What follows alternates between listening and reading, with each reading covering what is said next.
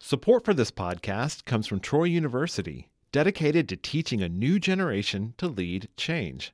Information on leadership opportunities available to students from day one is at troy.edu slash lead change. From Troy Public Radio, this is In Focus, and I'm Carolyn Hutcheson. One of the most beautiful invasive plants across our coverage area is feathery white cogongrass. But it's deadly to farmland, forests, and the landscape. Our guests are from the Alabama Forestry Commission, Dana Stone, Director of the Forest Management Division, and Owen Andrews, Cogongrass Coordinator. Thankfully, they're here with help to landowners.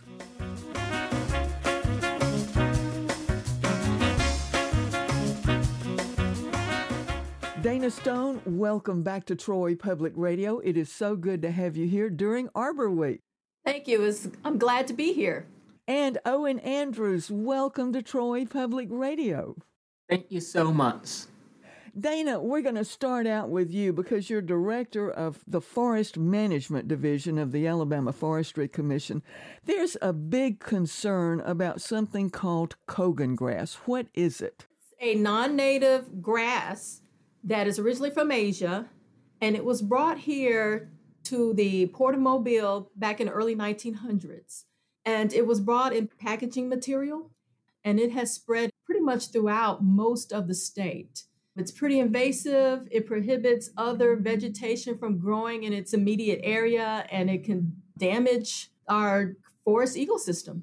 If cogongrass got started in a landscape, what would it end up looking like? After several years of it occupying a site, it would pretty much be a monoculture of cogongrass. The rhizomes or the root system is so dense, it's like a mat, and it prevents other vegetation from establishing in that area. It can take over forest land, agriculture land, even in somebody's yard, residential property, and it will prevent other vegetation from growing. So it just looks like acres or a sea of grass. That's what it would look like. Oh, and if landowners don't want their property to end up looking like a sea of tall grass, is there any help available to them? Back in 2020, we got a grant from the APHIS with the Animal Plant Health Inspection Service. That through the USDA to treat cogongrass at no cost to the landowner. So you're giving some hope to landowners who may have this in their landscape. Now, Dana, back to you. I have heard that some people think cogongrass is so beautiful, they're using it for ornamentals because it looks like grass with this feathery white top. Is there an effort to stop people from planting that in their landscape? Yes, and you are correct. It is a very beautiful grass. Uh, it grows tall, it has the beautiful white flowers, but a lot of people may not know that it, it can be pretty damaging to the site. And we have this particular program where we publish brochures, information sheets.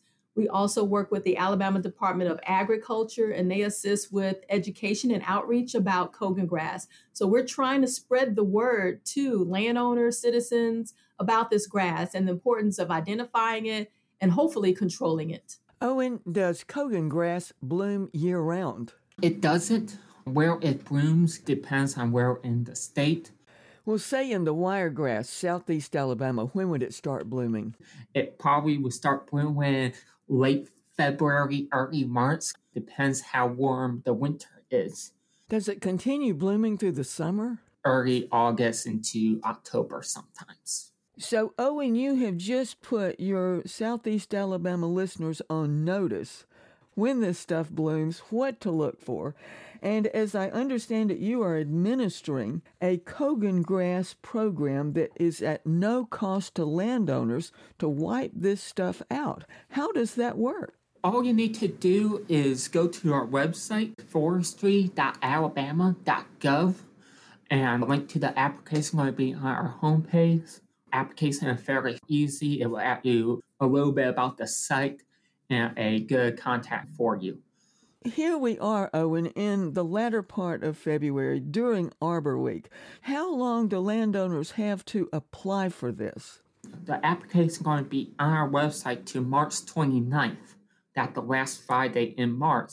I do know Georgia Forestry Commission does also have a cogongrass program, and some the county in the Panhandle of Florida have program through the Longleaf Alliance. You're talking about the Longleaf Alliance in the Panhandle. We do reach into that area. We do reach into Southwest Georgia.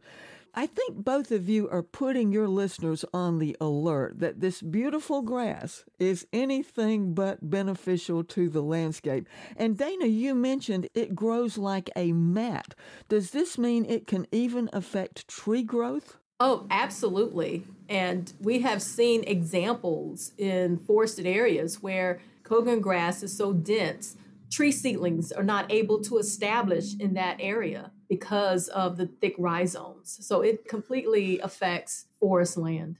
Does this have an effect on the animals in that landscape, such as cattle farming? Cogongrass, there is not a single wildlife or domesticated animal that will actually eat it. During the Great Depression, we actually tried to plant it as cattle feed. We learned that cattle would not eat this. Wow. So both of you are talking about this cogongrass having an effect on plant life and animal life. Trees can't grow there. What else do you want your listeners to know, either one of you? You want to burn your longleaf stand that has cogongrass in it. Some of the ways that it get spread if through equipment. We want you to wash your equipment if possible. Wash it off before you do any new work and monitor that site where you wash it off for new cogongrass spots. Oh, Owen, that is fascinating because when Dana said that this stuff started in the early 1900s at the Port of Mobile, I have been told by the Forestry Commission that automobiles can pick it up and you see it on the roadsides. This is just spreading everywhere. So it's an alarming, invasive plant for the landscape Thank you for telling everyone to wash off their equipment. And we all know that longleaf pine systems depend on burns to get the understory under control. Dana, is there anything else you want to add from your perspective directing the forest management program? I would like for landowners, if they feel like they have cogongrass on their property, that they can contact our local county office personnel and have someone to come out to identify, to verify that it is cogongrass. And if so, we can give that landowner some information on how to manage it or, you know, hopefully eradicate it. And like Owen said, um, it can spread from the roots, the rhizomes, and from seed. So we want to try to control it and stop it from continuing to spread in our state. Okay, Dana, as a forester, are you optimistic that we can control this invasive weed? Yes, I believe we can control it, especially in some of the isolated areas in the mid and northern part of the state, because there are a few infestations in that part of the state. It's going to require a lot more work to control it in the southern part of the state, and that's southeast and southwest, where there are more infestations, larger infestations. It's going to take some work. Well, I want to thank you both for joining us during Arbor Week because obviously, as you both pointed out, this invasive weed, cogongrass, can affect trees. Alabama is known for its urban forest and its rural forests. Thank you for having us. Thank you.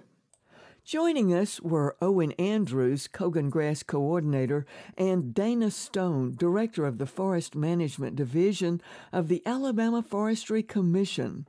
More information about help available to landowners through the Cogongrass Mitigation Program is available at the forestry.alabama.gov website. Thanks for joining us today for In Focus, which is a podcast on NPR One or wherever you get your podcasts. I'm Carolyn Hutcheson, and this is listener supported Troy Public Radio.